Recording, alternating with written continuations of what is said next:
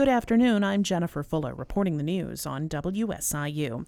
We'll continue to see a cloudy sky today. Temperatures holding steady in the upper 30s to low 40s and a gusty northwest wind at 10 to 15, gusting to near 20 miles an hour.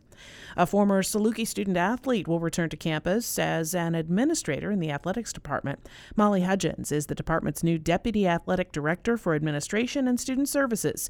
In that senior leadership role, Hudgens will oversee academics, compliance, and the department's name, image, and likeness efforts.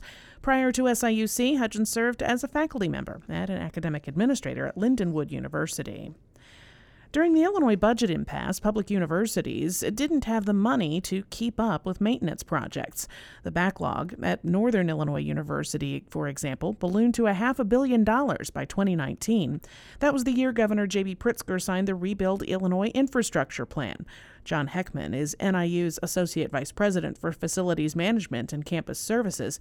He says, unfortunately, the pandemic further delayed many of those maintenance projects. It's an accumulation of a lot of things. Some of it could be very minor things, you know, cracks in the sidewalk, but then you'll have things like roof repairs that we have roofs that are at the end of their life showing signs uh, of starting to leak already or, or getting close to that point. Three years ago, state facilities and education institutions had a $24 billion maintenance backlog. Experts say the number is likely higher, but they say it should come down as projects begin.